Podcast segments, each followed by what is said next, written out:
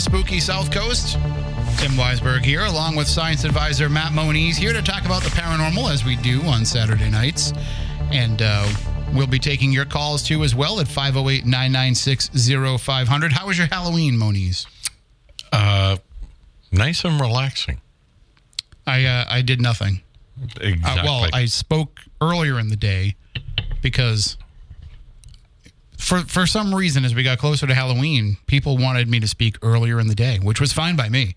yeah, makes sense. Do a two o'clock thing on Friday, and then a eleven thirty thing on Saturday, and then on Halloween day, I was it was it was well, I thought it was eleven thirty, but it turned out to be noon. But they served lunch, and they had of, of course because they served lunch, they had like over 120 people. So. Yeah. That was pretty good. Uh, but uh, then I got home in time to sit and relax and do nothing all Halloween night, which is not how you would think I would celebrate Halloween, but I was tired. Yeah, Same here. I think that uh, the more the more I do around Halloween, which is what I want to do. I want to have as many Halloweeny experiences as I can, but I don't want to have to like do it all, cram it all into one day. We've done it though. Look at what we've done in the past. We've gone out and worked right out Well, to I've the always, last minute. I've always kept Halloween off. Like that's always Yeah. been. I would just do stuff at home, but uh, this year I made the exception because Stonehill College reached out and wanted me to speak at the Martin Institute, and I was like, oh well, oh, well. oh yeah. So of course I'll do that all the time. Got my uh, jacket with the suede elbow patches ready and everything, but um, no, it was it was a great time and a great crowd, and uh, they really enjoyed the presentation. They they laughed at my jokes, which is all that I care about. So. Yeah, it's a good school actually. My father went there. and it has a haunted history. Yeah. So I talked a little bit about some of that because you got to be careful because when you're talking about, and this is something that we can talk about tonight, is you got to be careful when you're talking about the history of a place. Like when you show up at a place and you're like, let me tell you about all the ghost stories of where you are and where you live and work and go to school or whatever else. Yeah. You know, it, it you've got to be careful because you're you're telling them something that a they probably already know and that you're getting from the internet or from a book or from wherever it is you might have gotten the research from. And that might not be the truth you know that might and so you might run afoul of what they already know and what they've experienced. And then two you don't know who's in the crowd that's actually personally connected to some of those stories and might get upset that you're telling those stories. So it's you got to kind of be careful what you go with. And i try to go with what will be the more public domain type legends. Gotcha. You know something something that might be you know 100 years old or it might be something that uh, that uh, even if there is family in the building like it's going to be a story that oh yeah yeah we've heard that a lot you know so. Uh, but it was great it was fun it was a lot of uh, a lot of fun getting out there all season long. But now spooky season is over. We've moved on. Now it's the holiday season i guess. Food season. yeah, there'll be a lot of that, but there'll also be a lot of uh, incessant Christmas music and Yeah, well, People and- unavoidable. shopping and all that kind of stuff. So, yeah, I guess we got to do it.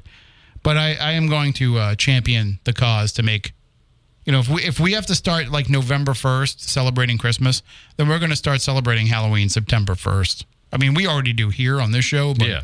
I'm going to try to make it more of a formal thing. Actually, we kind of promote it year round, but okay. You, right, but you know we call it spooky season starting pretty much right on right around September first.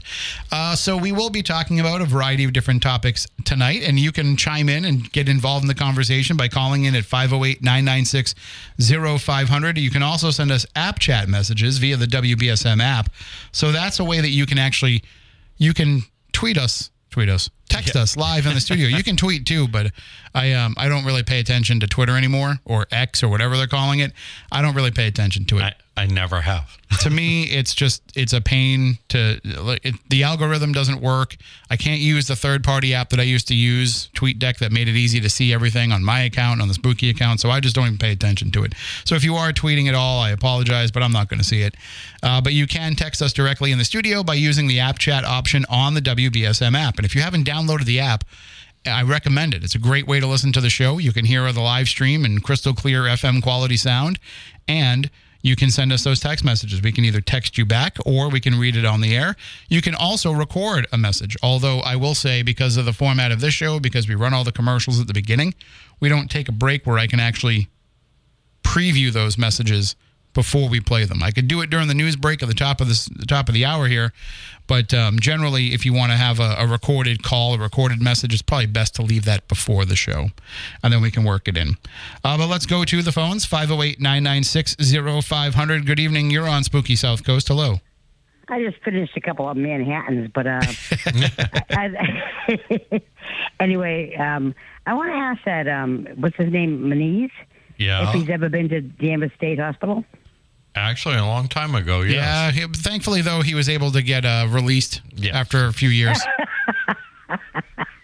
No, I used to live. I'm I used to much live in better Danvers, now.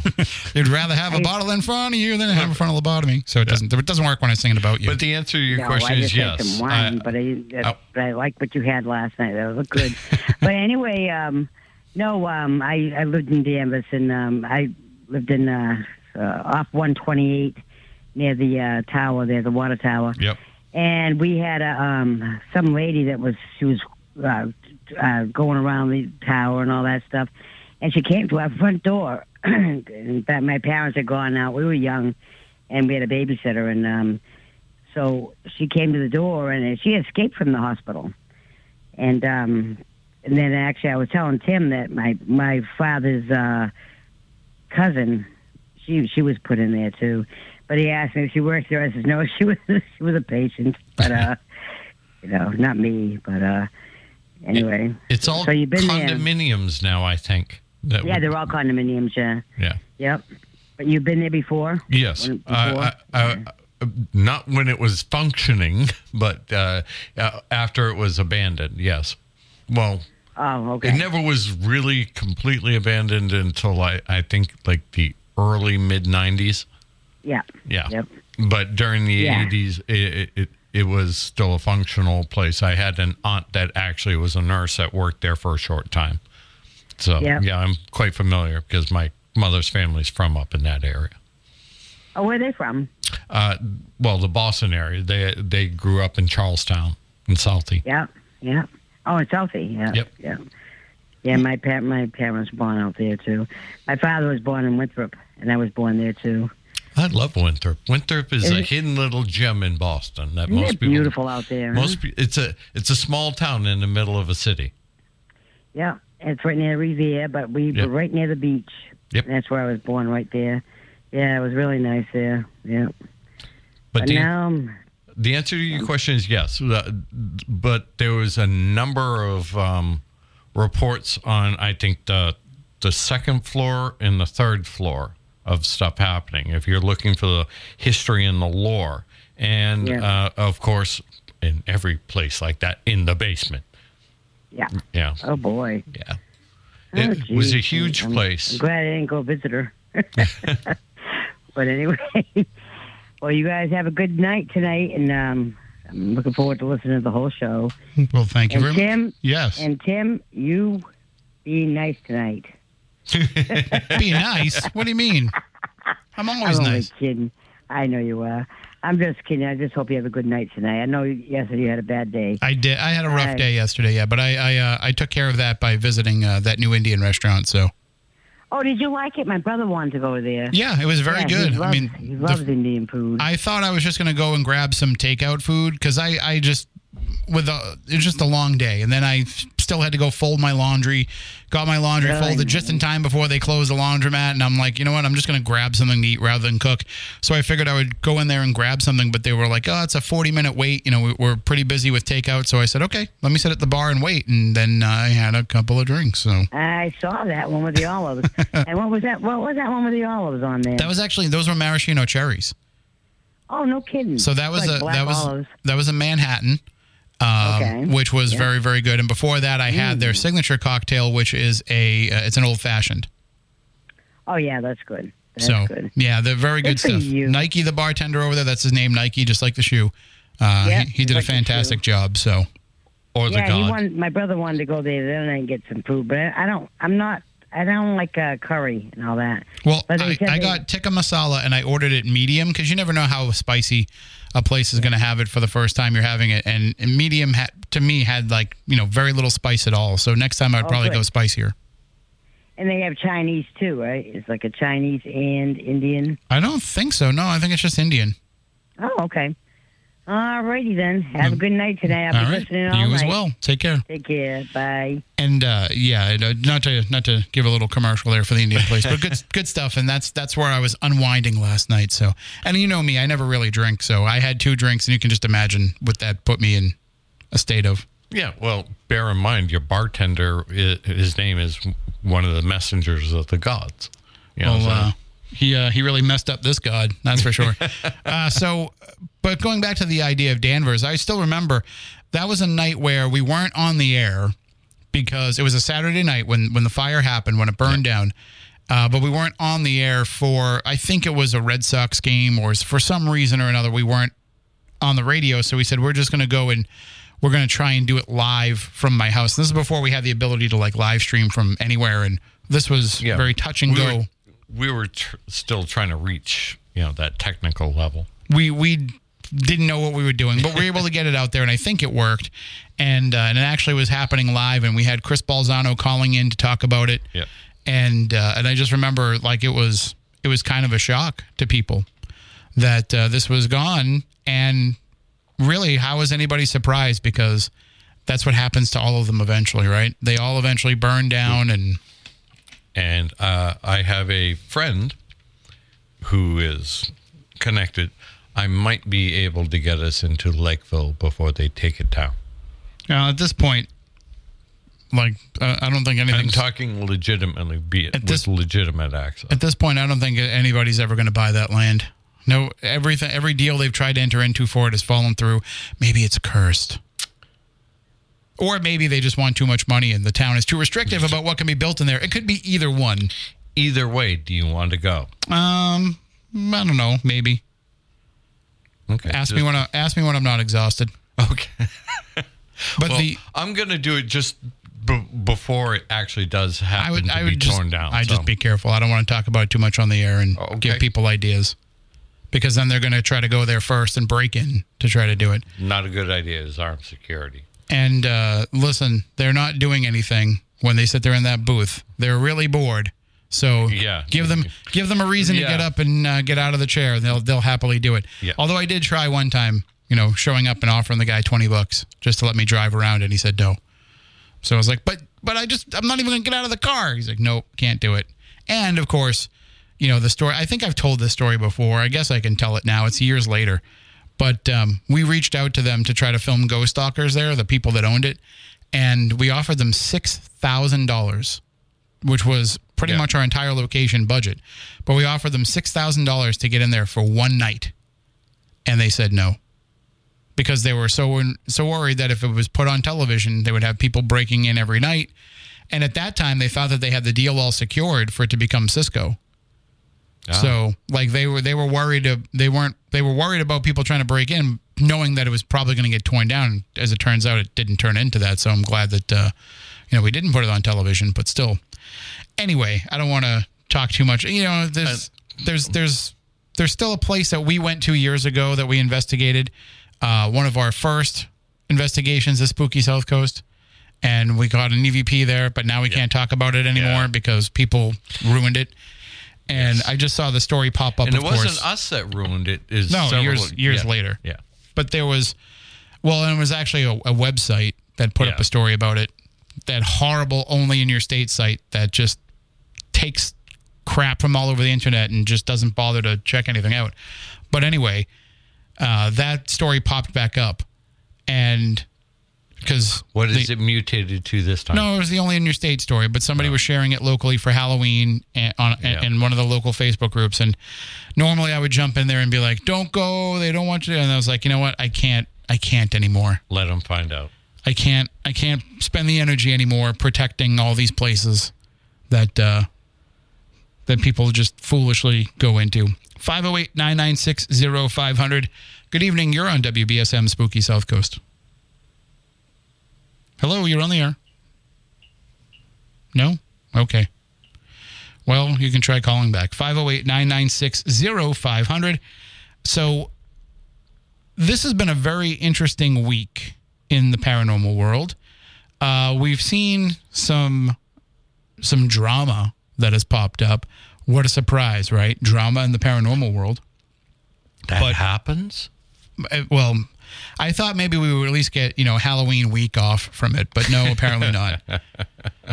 So we can get into a little bit of this maybe, but I also don't want to I don't want to get too deep into the specifics of it, but uh, basically, there's a YouTube show, I guess, called Sam and Colby. These guys go out, and I don't know. I don't keep track of all these shows, but Me there's neither. there's uh, oh I, I I don't think I plugged it last week, but let me just mention uh, the Lizzie Borden house made an appearance on this WWE YouTube show that they do, where they have some of their wrestlers that go out and look into, you know, it's like a ghost hunting show, but with some of the wrestlers that they do on their YouTube channel. And it visited the Lizzie Borden house. And you can go check that out because our own WBSM's own Phil Devitt, our digital managing editor, uh, he actually was the person helping them with that and giving them all the history of it. So go check that out because, you know, as much as I get aggravated with the things that go over at the Lizzie Borden house, Phil does a great job and Well, there are he knows some, his stuff.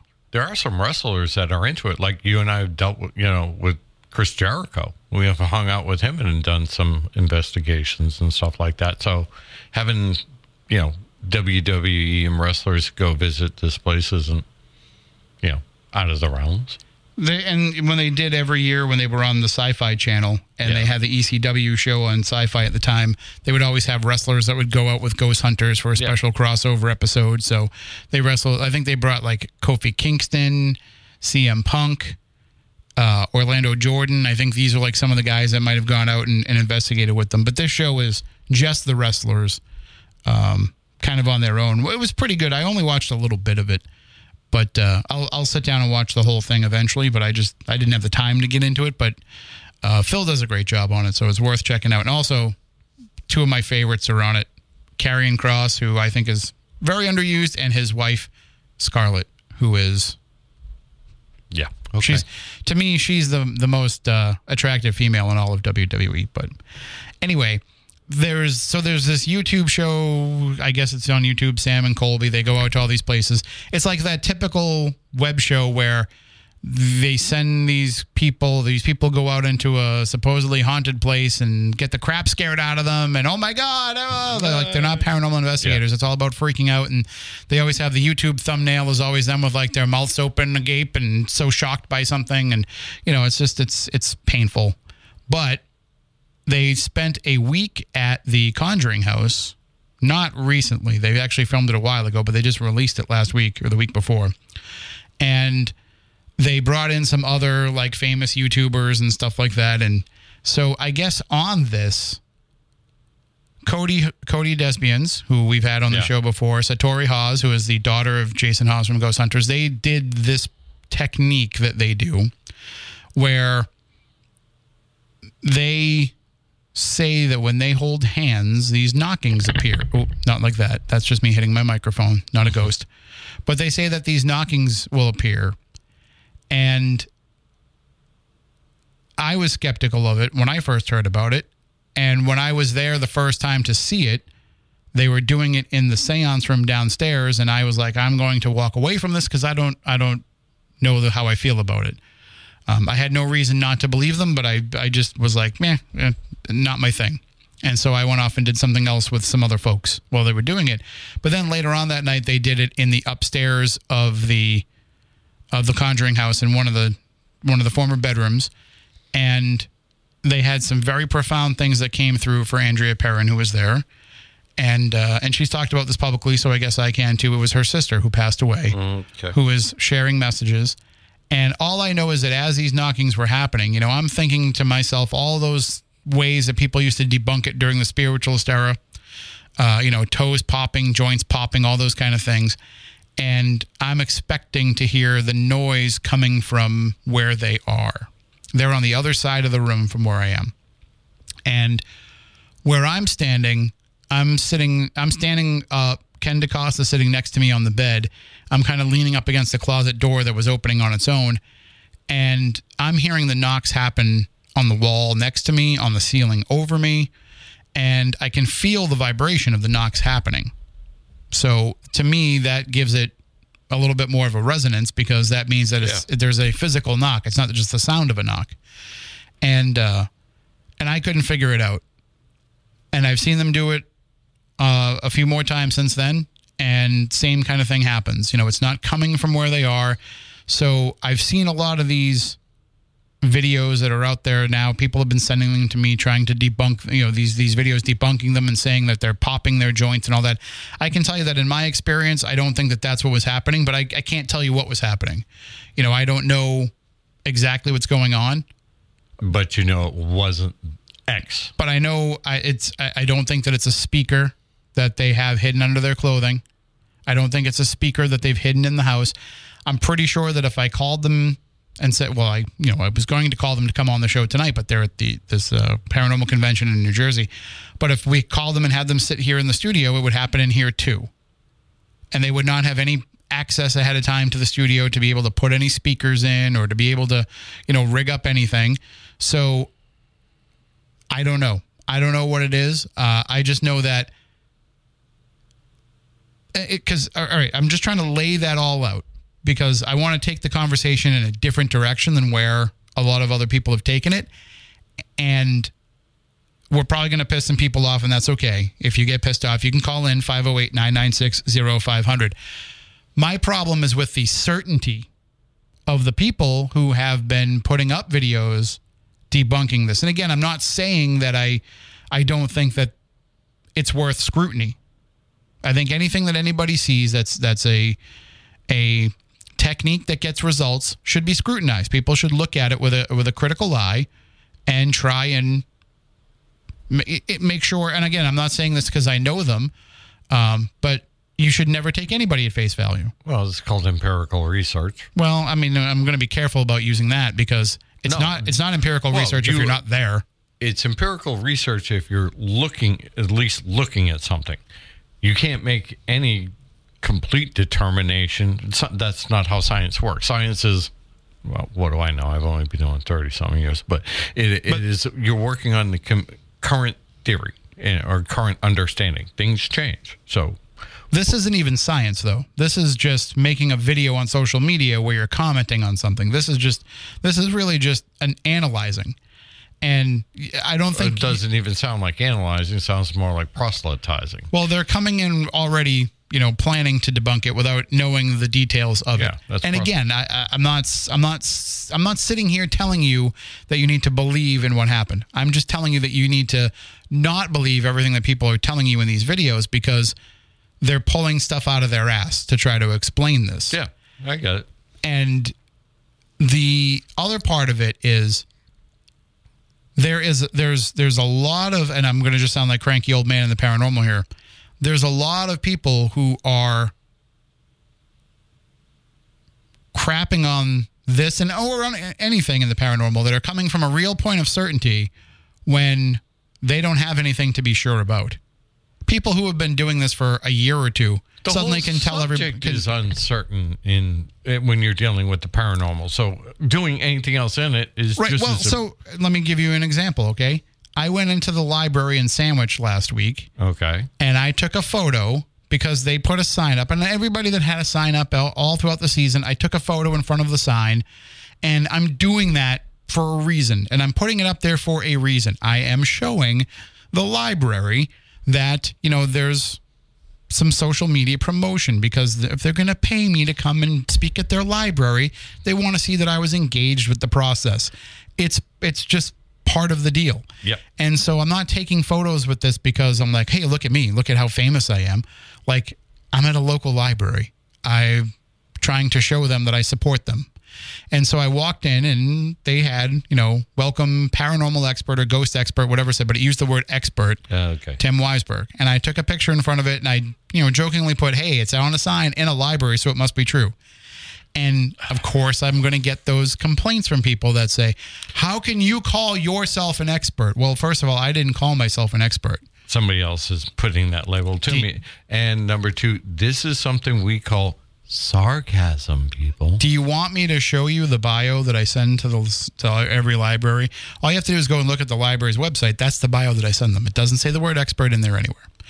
Um, but also, I am starting to push back on the idea of that you can't call yourself an expert because actually, you know what? I'm not going to even say starting to. I'm officially pushing back on that because yeah, I am. I'm an expert. I'm an expert in the things that I'm talking about. I'm an expert in in this particular case talking about the ghosts of the Bridgewater Triangle because I'm talking about the legends, I'm talking about the stories, I'm talking about the research and the experiences that I've had myself. First-hand stuff. In some cases, not everything, True, but but I would call and I've spent a lot of time researching and writing and dis, and uh, uh, building these PowerPoint presentations that I do and practicing them and rehearsing them and putting them on. So yeah, you know what? I am. I am an expert. I'm an expert at it.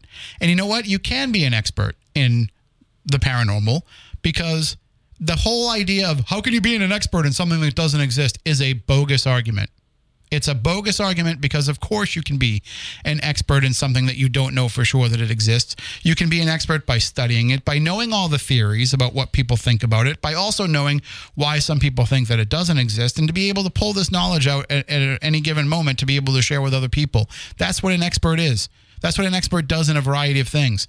And for anybody who says you can't be an expert in something that you don't know that exists, I'll say, well, then what do you call a theologian? Right. because I don't know for sure that God exists, but yet they can call themselves an expert in anything to do with God. there are plenty of theoretical physicists too. You know, Right. Would you tell me that they're not experts?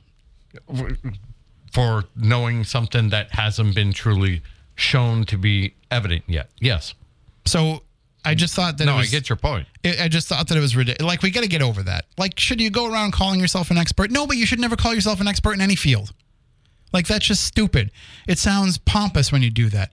I would never walk in if I was if if what I studied instead of the paranormal was the Civil War and I was out speaking on the Civil War, I would never refer to myself as Civil War expert Tim Weisberg.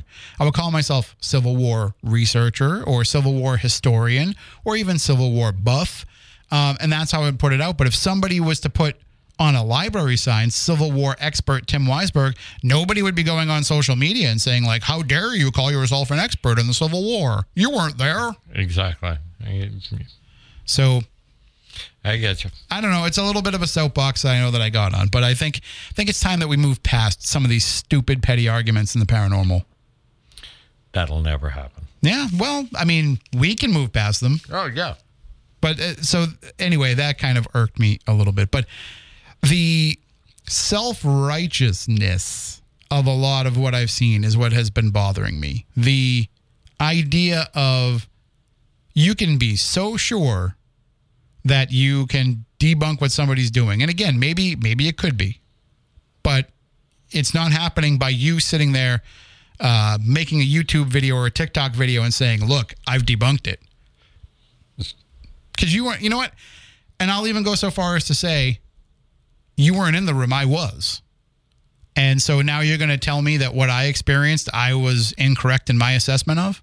Because you watched a video that said that in the 1850s, people were popping their joints and calling it a ghost? Or my favorite is, uh, well, the Fox sisters said that they that they were faking it all, but, but not really. What happened was one of the Fox sisters, who had a drinking problem, admitted to a newspaper under duress or under under questioning from the newspaperman. Y- yes, I did, I did take part in a hoax, and she was drunk at the time. And some versions of the story say that she was being bought drinks as she was conducting this interview and basically telling this guy what he wanted to hear. It hits the paper the next day. Then they try to recant it. Nobody bothers to publish the, them recanting it. By that point, the damage had already been done. Another good example of that type of thing. Doug and Dave. Uh, Is that Doug- another YouTube show? I don't watch that. No, Doug Bower, Dave Chorley were the two old men with the sticks and rope claiming to be the ones making all the, all the crop circles. That made a big news splash, and you know, and that's what everybody came to believe. You know, fast forward several months later, they're like, "Yeah, uh, we lied. The government paid us to tell the story, and you know this and that." So, but n- the news media never picked up on that. Or Yeah. or when those guys had the, the, the Bigfoot costume in the freezer. Freezer, yeah. And then later on they said that was really Bigfoot. No, I'm just kidding. That never happened. That really was just a costume in the freezer. But you know, yeah, I know what you meant. but that's the problem is is we focus on what we want to hear in a lot of this. And because something happens and we don't want to believe it, then the minute somebody can come out with a way to say that it's it's not that, we just jump right on that and say, "Yep, you're right."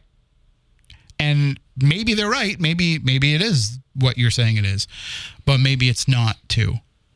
And the level of certainty is what has bothered me. Nobody nobody reached out to Cody and Satori and said, "Hey, there's a lot of questions about the legitimacy of this. Would you like to talk to us about it and talk to us about what happens and and kind of share that with us or maybe we could create a controlled environment in which you can say, come Why in don't we do an experiment? and you know and, and and you could actually try and see if there's something to it but the problem is is they just see something that goes and then what happens is one person makes a video and then another person decides they're going to make a video saying the same thing even though they didn't actually do any research for about it themselves they are just copying what the other person Right. said assuming that they did research about it and why are they all doing it for the same thing that they're accusing people of doing of, of, of fabricating things for. Oh, you're just trying to fabricate things for clout. You're just trying to fabricate things to get famous. Well, then what are you making these videos for? Do you really do you really have some altruistic purpose of your? You know, it's a, I'm going to re- weed out all the fakes and the paranormal. No, you just want people to click and like your video too. You just want people to subscribe to your TikTok account. You just want people to Right, help so you, can generate revenue. Ad, yeah, ad revenue. So it's just I don't know. It's it's uh it's a little bit disingenuous and I don't know. I feel like there's just too much of it going on. And, and I'm just using this case as an example. Uh, it happens quite a bit. Oh, there's uh, plenty of it. You look at the UFO field and abduction and contactee stuff. Well, and I was I was going to mention before, you know, Calvin Parker, a guy Yeah. who waited until this late in life to share his story, and that alone has led to people saying, "Well, obviously he's just trying to make a buck." Like just now, he decided, you know what? I think I'm going to make. I think I'm going to make up a story, even though, you know, for years he he refused all offers to talk about it. Luckily, I got to meet him and Hickson decades ago, 20, almost 30 years ago. Oh, wow. So I got a chance to sit down with both of them and listen to their story firsthand. And this is in a private, you know, UFO conference that was like invitation only type of thing. And they were very, very, very, very genuine. Uh, and Parker, Calvin didn't, you know, write his book until he knew he was dying. Most people don't realize that. He the, the, the impetus for him to write the book was he found out he was dying. Well, he's still with us, thankfully. No, he isn't. I thought he still was. No. Didn't he just have a birthday? He died about three or four months ago. Oh, okay. So maybe I didn't miss that after his birthday. But I remember I like wished him happy birthday and he said thank you. So I was like, wow. Yeah. if he's if he's dead, then you know we're getting some uh, some Facebook likes from beyond, which also I mean that, that, that also happened to me too. So I can't really uh, say that that doesn't happen. Uh, I I was with Andy uh, Lake this weekend, and I'm going to share a story with you because it's. I'm not going to get in give names or stuff like that, and I'm sure Andy won't mind me sharing this. Um, as you know, he was um, caring. uh, I, I don't want to say necessarily caring, but helping out a neighbor down the road. He was basically a chauffeur, dr- brought him to you know, hospital hospitals and grocery stores and wherever he had to go. He was elderly, and um, he, the the guy's daughter is like, uh, "Can you go check on Dad because uh, he hasn't answering his phone?" And he found him. He actually had to go get the spare key where it was hidden. open the back kitchen door and found him deceased on the floor, and Andy had to go uh, inform the police and uh, the family. And the daughter was like really like blown away because she said, given what they estimate to be the time of death, and that's why she ha- had him, you know, check that he she received a quote unquote phone call from mom and dad's house that were the phone was never working anymore, but it was still you know because he had this other phone line, so she got basically a a phone call right around the time of his death, and he was nowhere near her phone, and the phone number that lit up in her phone was a phone number that was no longer in use, type of thing. Yeah, um, we've heard lots of stories about that. And I personally had that happen with my mother. Yeah, so we, we've we've also seen the evolution of it, which we can get into. But we got a call here. I don't want to keep them on hold. but sorry. I was talking with somebody about this just this past week because they asked me a question about it at one of my presentations, and I and I said, listen, like because they got an email. it hap- it happens more than people realize. they got an email uh, after, and I was like, listen, this is, is just an evolution of something that's been going on as long as we've had this type Yeah. of communication. It started with phone calls. Now it's worked its way to text messages and emails Emails. and social media posts and all that. 508 996 0500. You're next on WBSM Spooky South Coast. What's shaking, Playboy? What's going on, Lamone? Just living and loving. Hey, say Matthew, I have a question for you. Did, you used to do like a lot of uh, uh, hosting of like a lot of other par- parano- paranormal programs uh, on like the paranormal uh, uh, network you, you guys used to have. You know what? You know what I'm talking about? It was like on um, it was like a podcast. You know what I'm talking about? I need a little bit more clarification. I've done lots of podcasts with other people. I know that there was like a thing that you're doing, like a with somebody like um something about the military, uh, about the military. Yeah, oh, it's just oh, and I, and it's like military. Uh, I don't know, something like that. Are you thinking of uh, Mack Maloney's Military X Files? Yes, there you go. Was that yeah? Get out of my head, Timothy. Yeah, At least wipe That your right feet. up.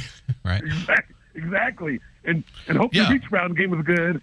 I, I know Mack Maloney. I, I I was with him up in um, New Hampshire this past uh, uh, was for the Exeter event. Yeah, Ooh, Exeter, huh? That- Yeah, I Exeter, mean, New is that Hampshire. The guy, is that the guy from Mork and, Mork and Mindy?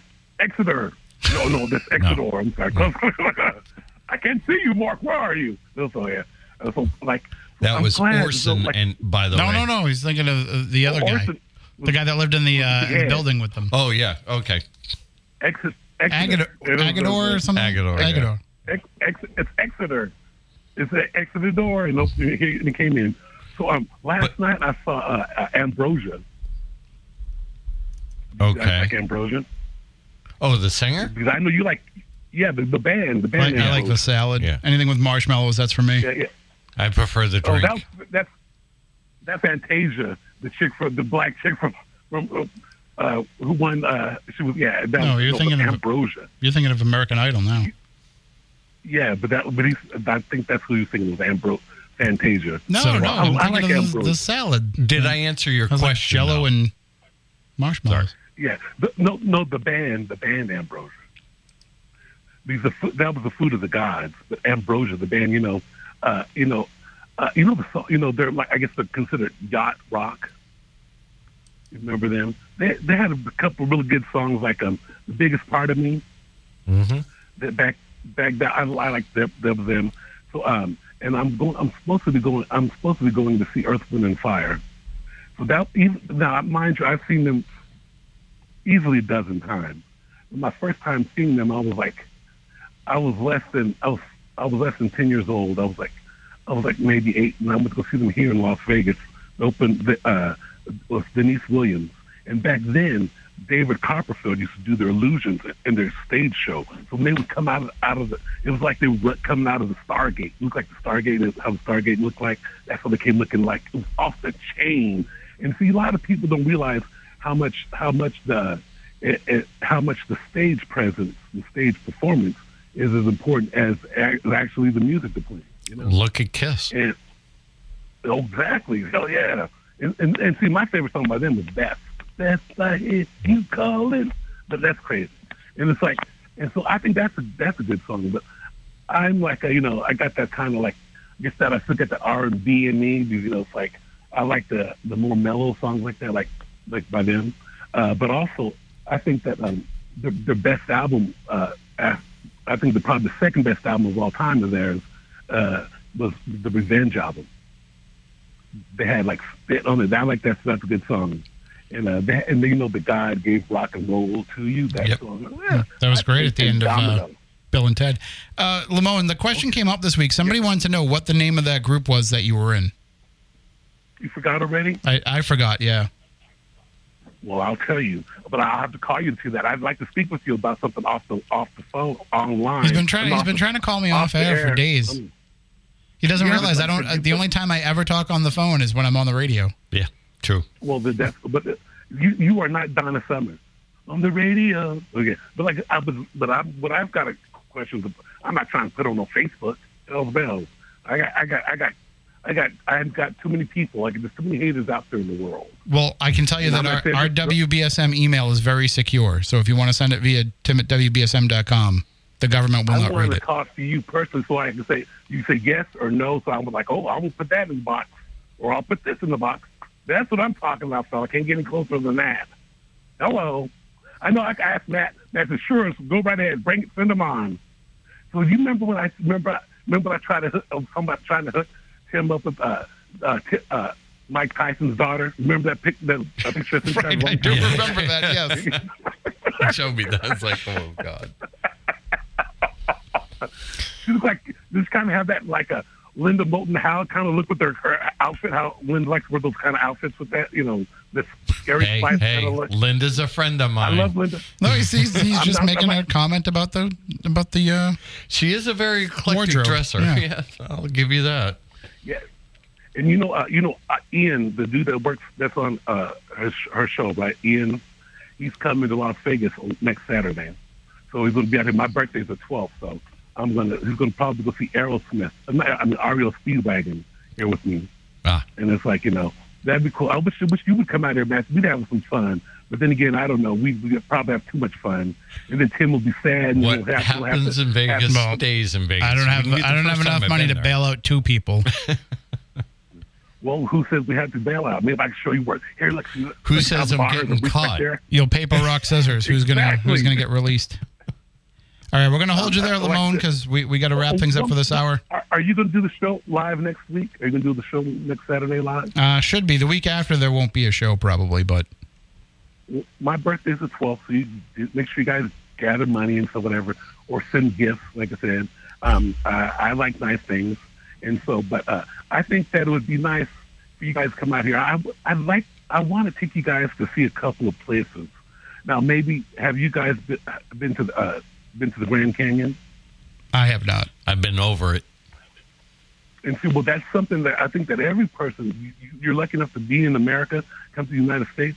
That's something you should always see. That's when that's still the, one of the greatest, most beautiful, uh, uh, uh, greatest things we've got on this earth. But it's like you see how it's supposed to start from that little river down there, and that's all kind of a. It's it's all leaves your mind a a a, a, a gas. So did you speak to Miss Sketty? Uh, yeah, she talked to you? she called in a few times. Yeah. Did she was she was she all good? Did she did she had, was everything all smooth out or whatever the case may be? All good. Okay, because I, I, don't- I don't like anybody being mad at either one of us. You know, and it's like that's the way it's supposed to be, right? We don't want anybody to be angry, mad at us. If you're going to be angry with us, let us give you a reason to be angry. That's like my mom used to say, "You all cry, the world cries with you, and laugh, the uh, laugh, the world laughs with you. Cry, I'll give you a reason to cry." That's what I'm saying. All right, we'll Like we'll hold it. And We'll hold you on that, and Lamone, because we're out of more time for the hour. A woman, woman, oh, one more thing. If you want to think of a song that I, would be good, like as you know, like want to scare people, like kids, like oh, you being bad, you you know, like thinking about impending doom or getting a spanking, whatever the case is. That song, I like to hurt people. From the I Like to Hurt People movie from 1984. Listen to that song. That is a great song, putting fear in people, put in kids' heads. And even if you don't spank them, the point of it is they're hearing that song. That's even more fun and exciting. All right, this is taking a turn. Thank you, Lamone. You have a good night. Okay, God bless you guys. Stay up. player. God bless you. Stay Have up, a great stay down. weekend. Play on, play. All Play right. it, buddy. Well, Right. that- is the the one and only Lamone. Uh, we are just about out of time for this hour. When we come back in the next hour, we can talk more with you. 508 996 0500. You can also hit us up on App Chat on the WBSM app. And uh, just remember that if you want to send us an App Chat message, it doesn't have to be during the show. When you go into the App Chat on the WBSM app, it should say automatically that it's sending you to Spooky South Coast, you know, when it's 10 to midnight on a Saturday. But the rest of the time, it'll just send you to whatever show is on the air at the time. So if you just toggle that and change it to Spooky South Coast, you can send that to us, and uh, and then we'll be able to read it. And I actually have it set up so it sends that to a different email, so that I know that it's a Spooky South Coast message. So it's uh, helpful if you change that. Well, excuse me. When we come back on the other side, we can dive more into some of this uh, stuff about these self-proclaimed experts who are trying. You know, as, as I say, it's okay to call yourself an expert, but uh, these people who say that they can debunk these things without knowing anything about it. Uh, we can also get into responsibility in the paranormal, which is something that I want to talk about. And I, I was having this conversation with somebody earlier today about what responsibility we have in the ghosts that we deal with, the stories that we deal with, these encounters that we deal with, and the real life kind of tragic counterparts to it. So, yes, we like to sensationalize everything and turn it into a great ghost story.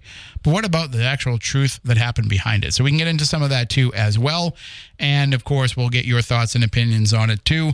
Uh, we'll also tell you about something that's coming up that you can take part in if you want to come and join Stephanie and I out in Detroit. We're going to be out there. We're going to have some mom spaghetti on 8 Mile. We'll be back after the news. You are listening to Spooky South Coast with Tim Moniz and my mom.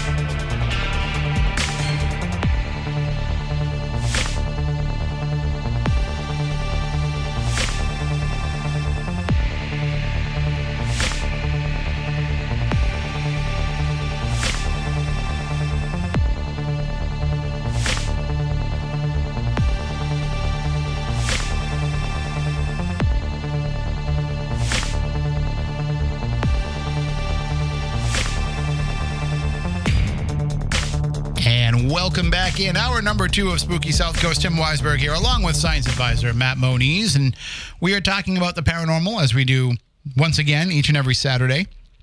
And you can call in and join in the conversation at 508 996 0500. You can also send us app chat messages on the WBSM app. We, uh, we have an app that came in here from Mr. Pilgrim in Ocala. He says, Hey guys, I'm a big fan of the show ever since you had Penny Dreadful on for the first time. I'm glad you're back because I've been going through all the old episodes. I have a couple of questions, and I apologize if you've already addressed this on the show. I'm up to about the year 2016 in my re listen. Um, what are your thoughts on the government admitting that UAPs or UFOs are real? And what did you think about the UFO citizens hearing back in July of this year? They spoke about non biological entities, and I haven't heard anything else about it. Well, I'll turn to the, the UFO UAP guy first, the ufologist, Matt Moniz. Yes. Uh, well, we all know that this was eventually coming. Now, keep in mind what they're doing is they're slowly metering it out. It's called titrating information. Because if they dumped everything they had all at once, people would go absolutely bonkers with it, and they were things would go sideways.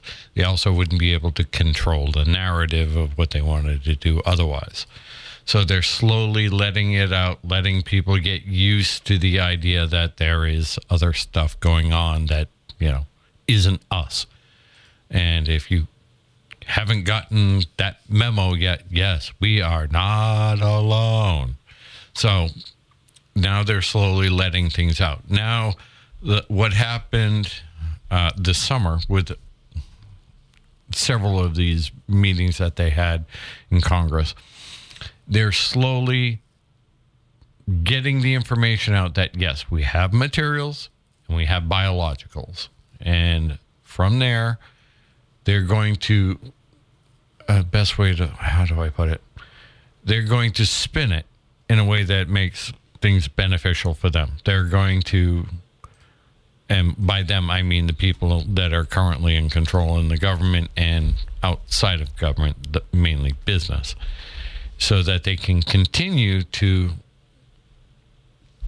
uh, maintain control of the information and the technology. Because first things first the the people are making money off of it want to continue to make money off of it. So look for that in the future. I mean yes we'll be able to get some of the information and then people will start making we'll call it mundane things for everyday use but right now it's under wraps because they're still using it for you know defense technology.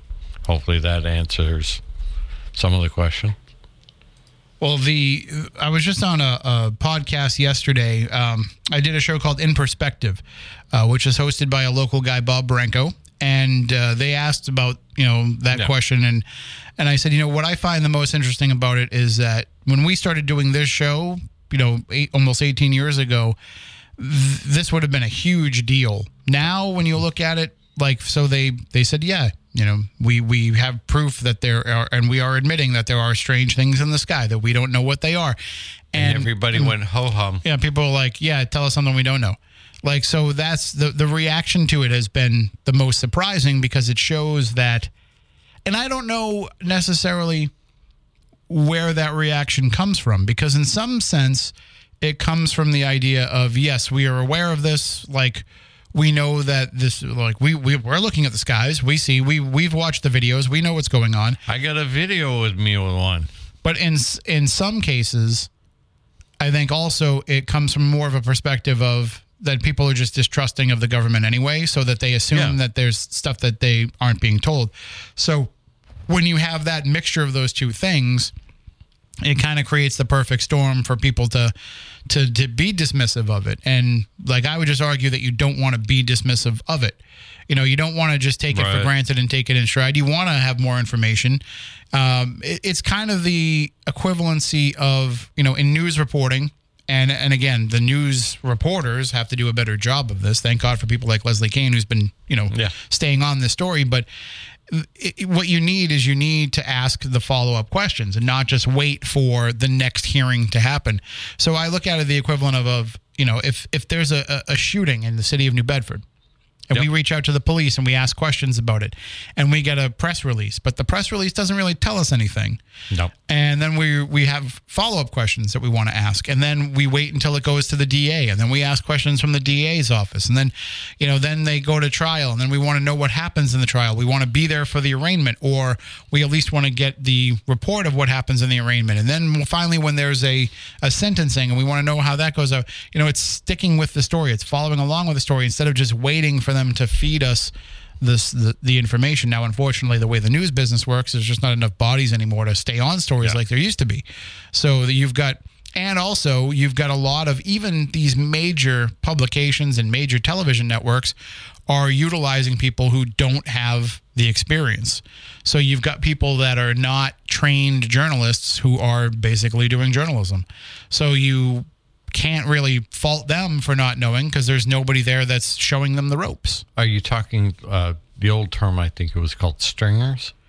No, I mean that's something that has always kind of been the case. I mean, like you've got people that are now, um, you're hiring people who are, you know bloggers, web designers, people who are good at, at, at WordPress, as opposed to people who actually know the reporting. So it's more about what you're putting on the page and how you're getting it on the page than it is actually getting the information to put on the page. And, and in that regard, what you're getting is a lot of copy and paste of press release, copy and paste of other stories, aggregation of other sites and other stories.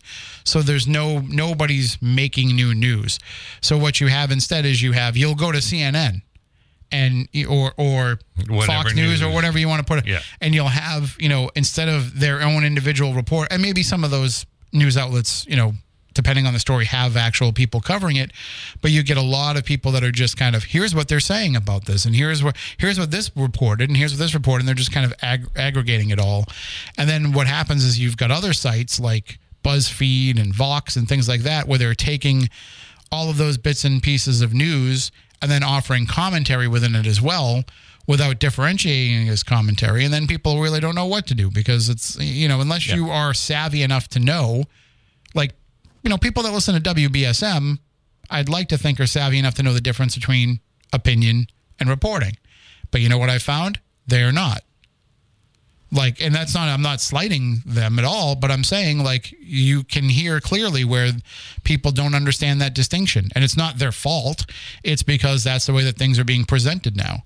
So it, it comes down to a matter of unless you spend the time to train yourself to be discerning in it you don't know the difference.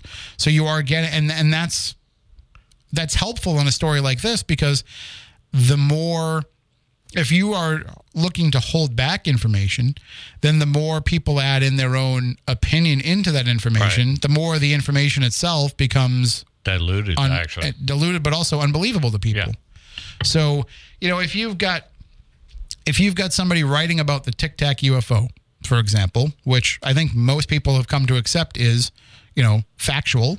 We've we've Yeah. Is recorded on government equipment But that's I calibrated, but you know, I don't think anybody's like questioning the validity of that story, but then you'll have that story existing and then you'll have it go beyond. And there'll be somebody who, and Yeah, okay. somebody will reference the Tic Tac story, but say, and also we've talked to this person that got abducted by purple aliens who said that they gave them a sex change operation. Frank you know? Sumption? No, that was, he didn't actually go through the process. They Okay. just saw him as that. Okay. But so you'll have that kind of story happen, and then you'll have, um, you know, a discrediting of it Yeah. and and and that's it, it, unfortunately that's happening across the board where you're only people are taking one story one one case and they're usually using that to debunk or to to uh, discredit everything else so yes you know a couple of guys and tom biscardi teamed up to create a hoax about a, a, a bigfoot suit in a freezer. And that's been proven to be a hoax. So you have people that look at that and say, so every other Bigfoot story is a hoax. There were a couple, but yeah, yeah. But that's that's Yeah. that's the No, way that people want to look at it, you know. And uh, the same thing happens with, say, you know, the Amityville case. If there's one aspect of it that proves to be an embellishment or not true, then people are just going to assume the whole rest of it isn't true, and that that goes with everything. And it's because we're we're pre we already have a predisposition to feel one way or another about it. And so we're letting that one little thing give us that confirmation bias about it. You know, and just as an example, not to make this political, but yesterday there's a, there was a story about one of the uh, one of the migrants that's living at uh, at Joint Base Cape Cod turned out to be someone who was convicted of murder in Venezuela and made it through and got into the country, even though you know technically we shouldn't be allowing somebody who is a convicted murderer to come in. He got in, so now everybody's like, "See, we can't. All the migrants are criminals. We can't trust any of them." It's one case out of millions, really, but in this case, thousands. So the same thing happens with this. You've got one case maybe where there's a, a psychic who who is defrauding people. That doesn't mean that every psychic is defrauding Leave people. Miss Cleo alone. she talked, you know, there was a great documentary about her. I think it was on Max, the Max streaming app. And it was because I actually had conversations with Miss Cleo before she died. Really? Yeah, I was trying to get her to come on the show. So we started emailing back and forth, and I was trying to get her to come on. And I think we had one phone conversation, and I was trying to like push her to come on and share her story, and she was like, "No, no, I I don't want to." And it turns out it's because she was probably working with with you know document documentarians and didn't want to blow it, but uh, she was kind of saying that. Um, at that time that you know she was given the script and that she was just following along with what she was told. Now that story has kind of morphed a little bit into that she did have abilities and she did you know there's people who have come out and vouched that she did um, some pretty sub- spectacular things for them. But at the time, what she was telling me was that you know it was all scripted and it was all just designed to keep people on the phone. And I was like, "This is a fascinating story, and I think you need to, to come on and tell it." And she was like, "No, nah, I'm you know non-disclosure agreements, don't want to get sued, all that kind of stuff." But I was very interested in that story because it shows that there was an effort made to prey upon people's belief, and that wasn't coming from the psychics themselves. It was coming from the company that realized they could utilize psychics to do that. And so I look at that as being kind of a a line of de- see Stephanie and I argue about this all the time because she gets aggravated when there are psychics and mediums out there that are not legit that are pushing themselves as you know being these celebrity famous psychics and you should pay me $700 to give you a reading and and here's the way that I look at it is she that just looks at it as they're a fraud. I look at it more as if there's somebody who is overplaying their hand. I was talking about this too on that podcast yesterday that you've got you've got psychics who have a, just a little bare minimum of that gift, little bare minimum of that ability, and then they think that that's enough to go out there and start charging people for it. But I'm not gonna, you know, I can I can throw a football, I can pick up a football and I can toss it ten yards to you, but I'm not gonna suddenly decide that I should go and try out to be in the NFL. You know, I'm not going to and, and expect that people pay to come and see me throw that football. And some people are like Tom Brady. They're they're they're born with a natural ability to throw that football better than anybody. But he still put in the work and worked at that every day to get better and better and better and better at it. And I think that the good psychics, for example, do that. Others are just like, you know what, I can pick up the football and throw it, so you should come and pay to see me throw it. And I, I just feel like that's not good enough. Well, I think you might be able to make it in Minnesota. Uh, well, I mean, listen, I think right now the Patriots would be happy to have anybody that could throw a football, so maybe I would have a chance. Uh, sorry, Mac Jones, it's it's just not you. But I think that there's um, I think that there's a need for some discernment from people who are utilizing these services with psychics and mediums. There's some need for people to have discernment when they're hearing stories about UFOs, UAP, whatever you want to call them in the news. There's it, it, it kind of does fall on you to realize that you are dealing with something where there's going to be biases in the way that people look at it. Yes. And and, and unfortunately that shouldn't be the case, but with a thing like UFOs, that bias can't be helped in some cases. Well, it's it was put in place to dissuade people from looking into it further back in the day because they didn't understand what they were dealing with. So the first thing they did is that you know I don't know I've got it I, I I need prying eyes to look away so I can get a better handle on what it is and how can I make something out of it.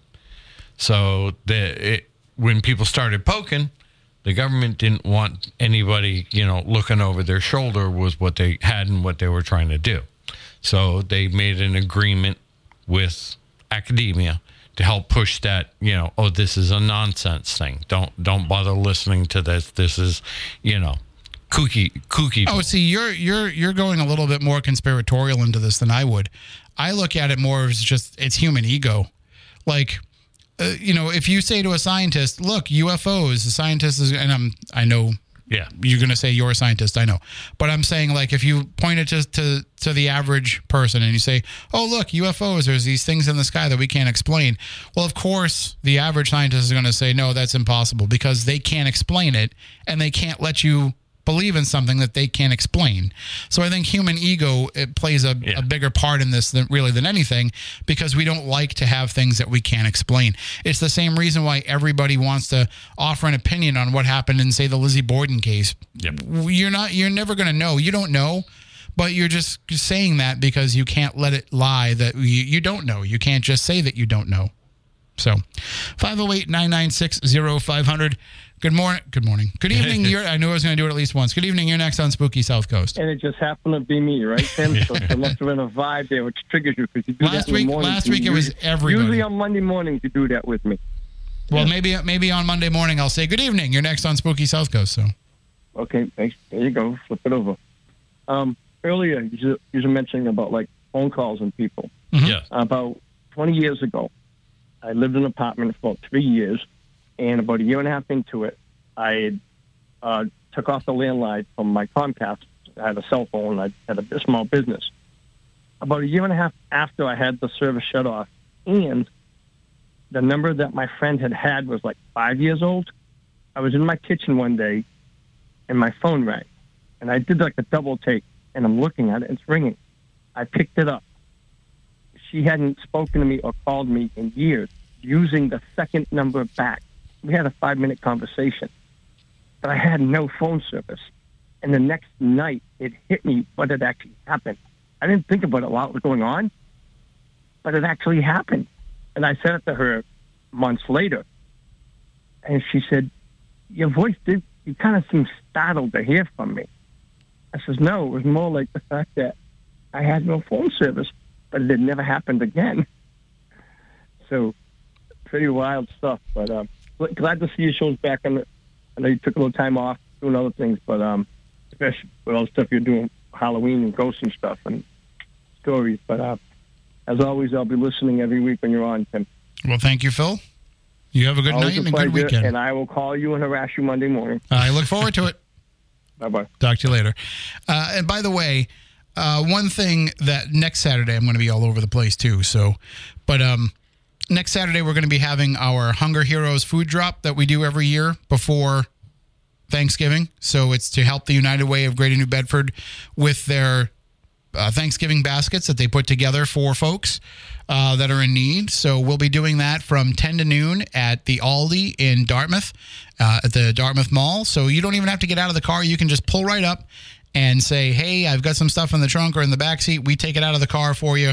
You can just keep on driving. And if you don't have anything to donate, you can walk right into Aldi. They're going to have a display of everything there. I just thought of that because last time we were there, you know, Phil Phil McDonald came by and helped out. So he's a great guy, and uh, and we give each other crap, but you know we like each other. But we just like to bust on each other on the air.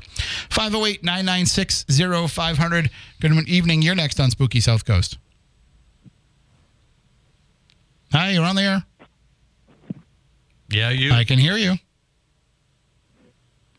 All right. Well, tell you what. You'll have to try to call back. Maybe there's a, an issue there. Uh, Jay in Edgartown sent an app chat message. Tim's not only an expert in local lore and paranormal, he's also an expert in not breaking wind until the commercial break. Once that Wareham Ford tune starts up, it's game on. Has anyone ever tooted on air? Show sounds great. That's okay. That's that's my friend Jay. I know him. okay. So he he was um, he was locally famous in the '90s for his prank calls into the station. Ah. So now he's moved on to app chat pranks. But yes, I've actually heard some of those old. Remember Dave Kane? You know our friend Dave Kane. Oh, yeah. So Dave was on in the afternoons here, and and Jay used to call up and her, uh, Jay. I can say this because the statute of limitations has run out on this. Uh, but he would call up and and get Dave going, and he has clips of it. Great stuff. I mean, Dave's great anyway. Like when people start going at him, and he gives it right back. So uh, I was very lucky to work with Dave for a few years here when he was doing some fill-in stuff. And of course, we know him from all of the stuff with his son, Nicky O'Neill, who perished in the station fire and 41 and all that stuff. Uh, you can go back and listen to some of Dave's appearances on, on Spooky South Coast. But I think that, you know, kind of going back to that idea of people not I, I mean, I use the word ego, but I don't think that it's. I don't think that it's ego per se. I don't think that it's just a matter of they can't. They, they, they, want to be right so bad. I think it's just a matter of they don't like not knowing something. it's an uncomfortable feeling Yeah. to say uncertainty. I don't know. Yeah.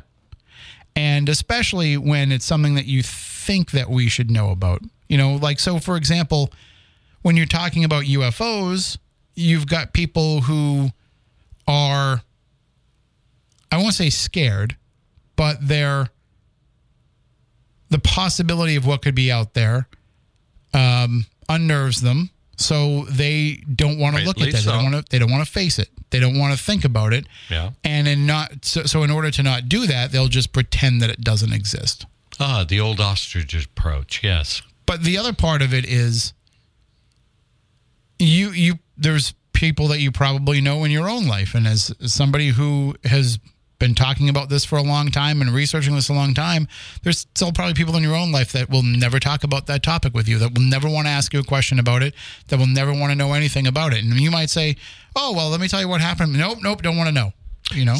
And I usually find that those people that really don't want to talk about it have had some sort of really crazy traumatic experience in it but there's or something close to it. there's probably a lot of Believe it or people not. too that don't want to have their their Their their paradigm system Yeah. shifted. You know, their paradigm changed because they want to stay in what they believe.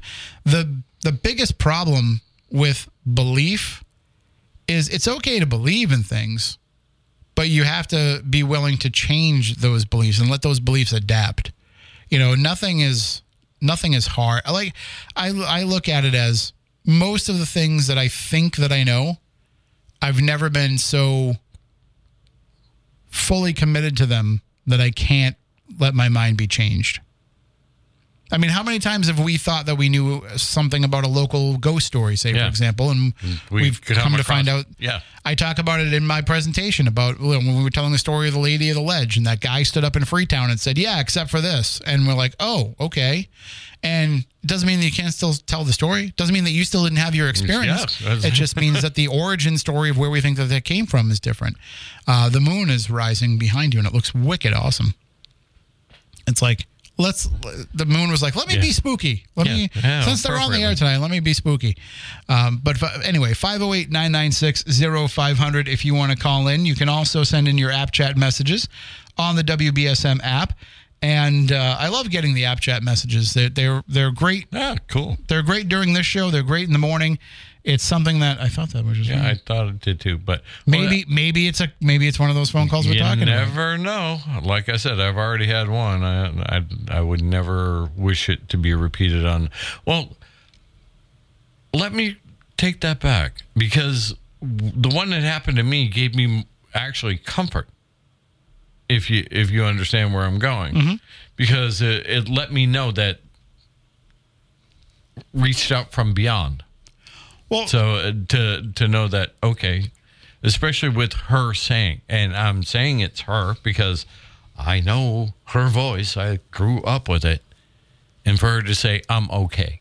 Well, but also it's unnerving because it's unexpected, Yeah, but it it it doesn't have to be. I mean, if if if you like think about it from this from this perspective, if the phone had rung and you knew that it was going to be her, that would be a different story. Yeah, you know, if you were like, I know this is going to be a person who is no longer with us when I pick up the phone, you would be prepared for it, and it might not have the same effect for you, Right.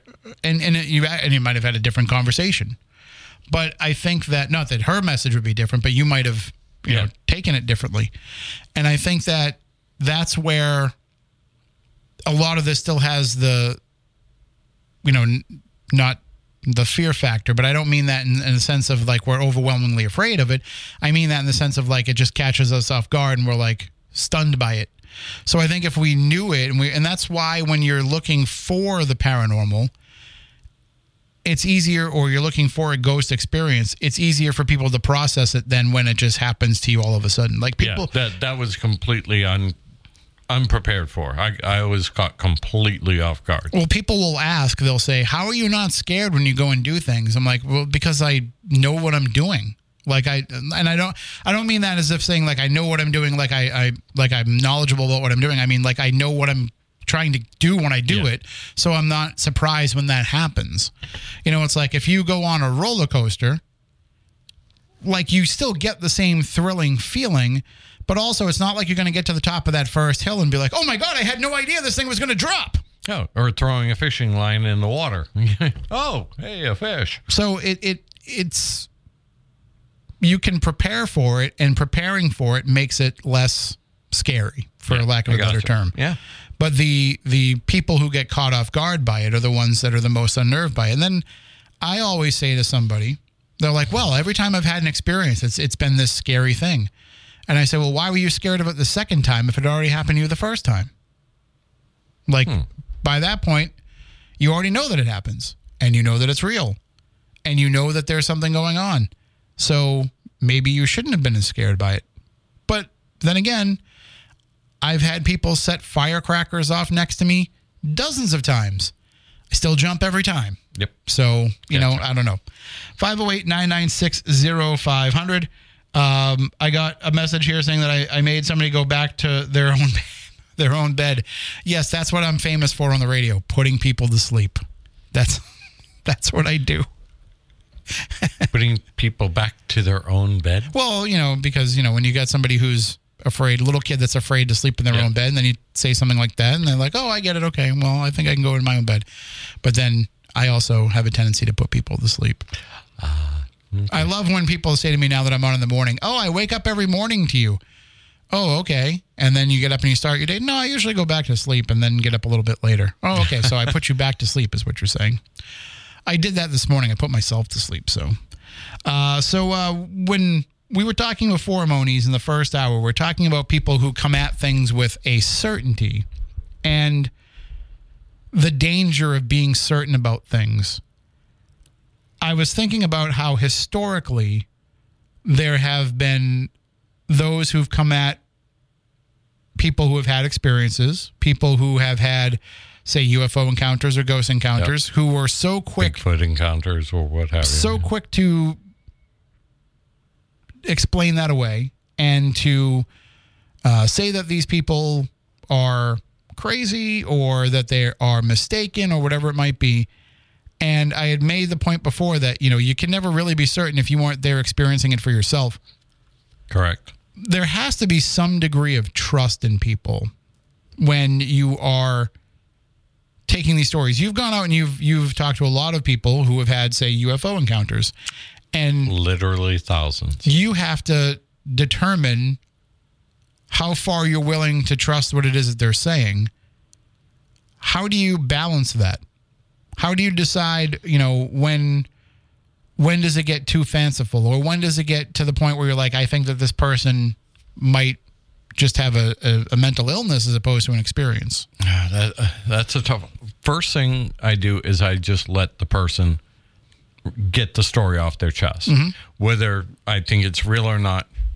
I, at that point, I'm not looking at that. I'm looking at the person being able to relieve themselves of a burden. You know, uh, but and as a scientist, I'm also looking at all of this as information as data. Okay, does any of the things that they're talking about correlate with other material I've heard before? It's you know, okay, this box check, that box check, you know, this and that, and then afterwards, I'll review personally, uh, you know, going over this, this, this, this, this, and this, and then uh, uh, I'll collate all of that data points with my main database that I have built up about certain experiences or things. Then I'll start looking at how a person has their own interjections of their their view of it. Now, everybody has a view of the world through their own lenses. Okay?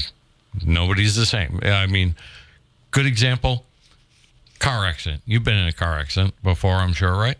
Um, You've seen cars accidents. yeah. happen. I mean, I uh, thankfully I haven't been in anything too serious. All right, but my point being is your vantage point versus another person's vantage point are completely different.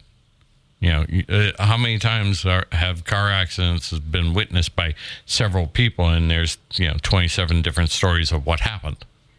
Same thing happens with UFO cases with, with with everything. Everybody is looking at it through their lenses. And the argument that you'll hear from people is that if you if somebody is mentally ill or Yeah. has a problem that by allowing them to tell that story that you might actually be playing into that psychosis. I don't first of all a couple of things. One, you know, you're not a psychologist. It's not your job to make that determination. But also I think that maybe maybe that's not the case. You know, because maybe that person starts talking about it and starts to think to themselves, uh, actually this doesn't really sound like what happened to me Uh, like some- maybe maybe what I'm thinking happened to me in in retrospect didn't happen the way that I think that it did. Here, here's something else I learned from people in the psychology field. And one of the persons I talked to at length about this was the late John Mack, somebody that knows a thing or two about the stuff. Uh, and what one of the things I got a chance to talk to him about is like, okay, in psychological history, people have been talking about this and he's like yeah and there's a good chance that a lot of these people that we labeled as crazy actually were actual experiencers having something that didn't know how to rationally explain it at the time. So and it, i can't say he's wrong. I mean, I've I've gone through therapy, and most of the therapy that I've gone through has just been me talking about what happened, and then that person asking me what I think about what happened. And I don't mean to belittle the psychology field at all, but you could do the same thing as a UFO researcher. You could you could say to the person, "All right, tell me what happened," and when they tell you, you could say, "So, what do you think about what that is?" and you know, get the same kind of response from them. Well, I I understand psychology, psychiatry has its uses. My personal view of it, I, I'll be blunt. I I call it cerebral snake oil. You know, modern day cerebral snake oil. I don't think so. I mean, I I think It has some uses, but it's not. It's being given far more uh, weight than it really actually should have. Had. I think talking about things certainly helps. Oh, true. Um, I'm talking. Okay, I'll shut up. I think I think certain certainly you know in our cases in the stories that we get just being that ear for people Right. to share with because you know they'll start off every discussion with this is going to sound crazy Yeah. and I always tell people You're not going like, to believe this, but yeah. well when somebody says this is going to sound crazy I'm like I hope so because otherwise you're just going to bore me with the story like Yeah. I want it to sound nuts I want it to sound like something I've never heard before if you're going to tell me about the time that you uh you know you were you opened up the cabinet and and the glasses had all moved from where you'd put them before. I'm gonna be like, yeah, I've heard that before. If you're gonna tell me about the time that you heard a knock or the door opened on its own, yeah, I've heard all that before. Give me something I've never heard before. Give me something crazy. Um, I gotta stop hitting that microphone. 508 996 0500. You're next on WBSM. Hi, good evening. Hello. Harold. I was just wondering, from I have a question for either one of you. What was the scariest moment that either one of you ever had? I mean, like really bone chilling, like, wow, I'm really, you know. Like paranormally related? Because we've been in some, para- we- yeah. I was gonna say we've been in some other situations we can't Yeah, talk about. I was going to say, does it, you know, being held at gunpoint count? Uh, it was by a ghost, yeah. I mean, it was like, like really, uh, when the back of your, the hair in the back of your neck, and you feel all the goosebumps going through your body. It's like, oh man, it's like I'm, I'm like, this is too much, or like when you feel like it's over your head, or like All right. about to lose control. I, I've spoken about mine several times. Tim is. uh, I'll share mine again if you share yours. Mine? Yeah. I really never had one. I mean, I, maybe in some movie theaters at those jump scenes, but I never really had one in my life. Okay. So uh, I, I, I, I, you know, I like listening to ghost stories, but I, I'm too scared to go to go anywhere near those places. Sometimes you walk into them without knowing they're haunted at first. So Yeah. Uh, but like I say, it's like, uh, So, what, what's yours, Moniz?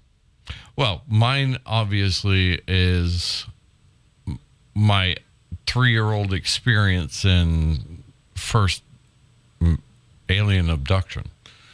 That conscious, I was, you know, I was wide awake, more awake than I've ever been in my life, and having that thing crawl up on my bed. And you know, staring at it face to face, like less than four inches apart That, uh, my body locked out in. Beyond, uh, I couldn't control it. I could not control my body being locked out. Every limb stretched out. My fingers to the point where it was painful, and this thing just hovering above my face, leaning over at me, looking at me, and the best way I can describe this thing was it looked ancient. And when I mean ancient, I mean ancient.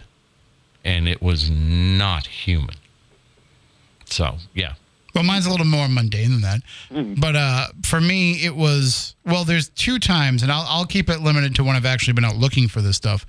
But there were two times when I was only really scared of what was going on. The first was when we were investigating Battery Milliken at Fort Taber with permission. Don't don't go there unless you have permission. We did, and uh, you know we we thought that the roof was caving in on us. So that was you know a fear more because even though we were looking for ghosts, I thought we were going to die because we were underground.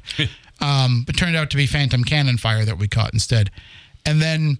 w- When we investigated the SK Pierce mansion, Stephanie and I, and I would, I was doing things that she told me that I shouldn't be doing, trying to contact a spirit she told me not to try to contact.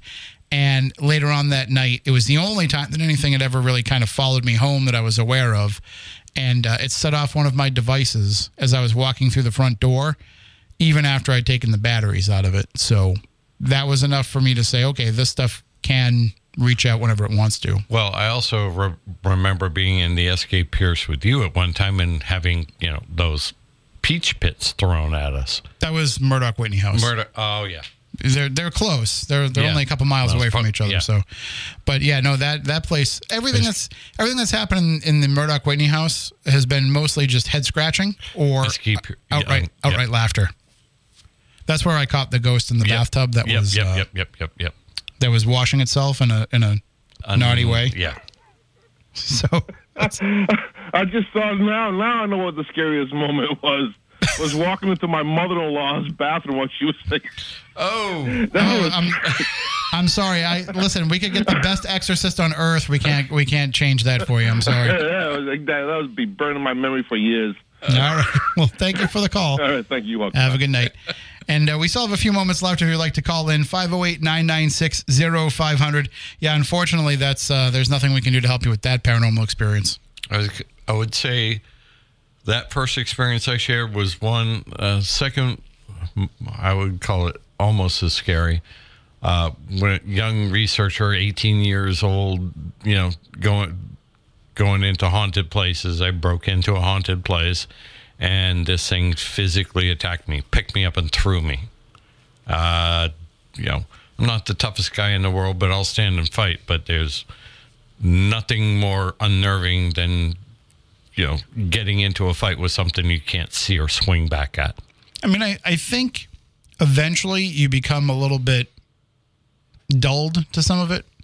You know, like uh, I, I always make the joke, you know, when talking about how Leanne would call us to go and look at Oh, yeah. the Lizzie Borden house, and I was like, it's always like, you know, when there's something that goes beyond, you know, just the regular, normal, mundane paranormal experiences, because Yeah, when she's calling us, it was like, oh, okay, this is something really going on. But that's the thing is like it can get to the point where there are some mundane paranormal experiences. Certainly, if you're going somewhere and you're expecting something to happen because it's happened before or you've heard stories of it happening, you know, it's it's not that yeah, I'm with it's not that freaky, not that scary. Uh, bear in mind, there were several times when you and I would go there and we'd rile the house up, and then she'd call us and you know curse us for riling the place up. But that's that was my job.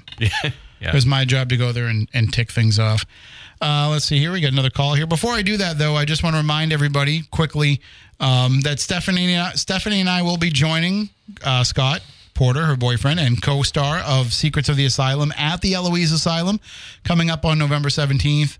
Right outside Detroit, Michigan. And if you want to join us, you can do so. Just uh, go to my sp- social media or Stephanie's social media or Scott's social media. They've got all the information there uh, to be able to get those tickets and uh, or reach out tim at spookysouthcoast.com and i'll send you all the information i just want to make sure i mention that so that people know so that they can join us because i'd hate to go out there and people be like i had no idea you were going to be out here so um, yes that'll be november 17th all right 508-996-0500 you're next on spooky south coast Hi, it's me again. hello I thought I'd wait till the now, end of the show to now lamone's going to think he can call on a second time Huh? I'm just kidding. Go ahead. Oh, okay. No, I know. I, I shouldn't do that. But anyway, um, when I lived on, down, I lived downtown New Bedford on uh, Hill Street. You know what Hill Street is? Yep. Well, I lived in a house that was built in the 1700s, and uh, me, a friend of mine, and her daughter, we each had our own room, and um, she went in the attic one day and she found a chest, like an old fisherman's chest, and they brought it down, of course, next to my room, and uh, they and we we opened it up that night, and it was nice and cleaned out and all that. So we figured we'd put our comforters in there or some blankets and things like that. The next day we opened it up, and there was uh, broken glass and SWAT stickers in it. What? Yep. Hmm. Yeah, that was very strange. And it was like a fisherman's chest or something like that. And it was, you know, it was way up in the attic of the, because it was like a three, uh, two floor thing place there. And uh, I don't know what happened with that. But, anyways, we gave it to my brother in law. And he, he lived on uh, Oxford Street. I told you the, the house in um, Fairhaven is haunted on Oxford Street. Mhm. used to live there. My sister used to live there, and um, and it was haunted. They, you know, I guess I don't know. Ghost ghost hunters have been in there to check it all out, down cellar and all that stuff. And um, but you said you couldn't. You didn't go in there yet. No, no, not yet. Yeah. So anyway, um, we gave it to him, and um, and then it got really, really haunted. So anyway, uh, we wanted to get rid of that chest, but that was weird. No, yeah, no, makes sense. I gotta just hold you there, just knows. just because we're out I of know you got to go. Yeah, we're I we're up against it here. But thank you for the call. All righty. you have a great night. You too. Bye. And we are just about out of time. We only have about a minute left. So uh, I want to thank everybody that called in tonight and everybody that was listening, everybody that sent in app chat messages. Uh, we love being able to be interactive with all of you. There's nothing worse than thinking that we're just talking to ourselves here. Really, we, we love hearing from all of you. Yeah. So uh, we will do this again next week. If you uh, want to send us any recorded voicemail messages that we can play on the show later on, you can always do that through the WBSM app. You can also send us those app chat messages all week long. You can also reach out to us, spooky crew at spookysouthcoast.com all week long. Easy way to get a hold of us. And uh, next week, we'll talk some more about the paranormal. I will also say, you know, normally during the week when I'm on in the mornings, we don't talk about the paranormal, but just know that you can always reach out if you have any situations like this, things that we're talking about tonight, things that unnerve you, things that bother you. You can always reach out with that because we are here to help. Except, you know, we're not TAPS. We're not showing up at your door here to help. We're just here on the radio for you to call and, and share with us. Uh, but that will do it for tonight's show. We will be back next week. Uh, I hope that everybody out there has a great week. Remember to set your clocks back we're going to be lo- uh, gaining an hour tonight. We're going to fall back so you get an extra hour of sleep. And uh, that's if we didn't already put you to sleep right now. So until next week, stay spooktacular.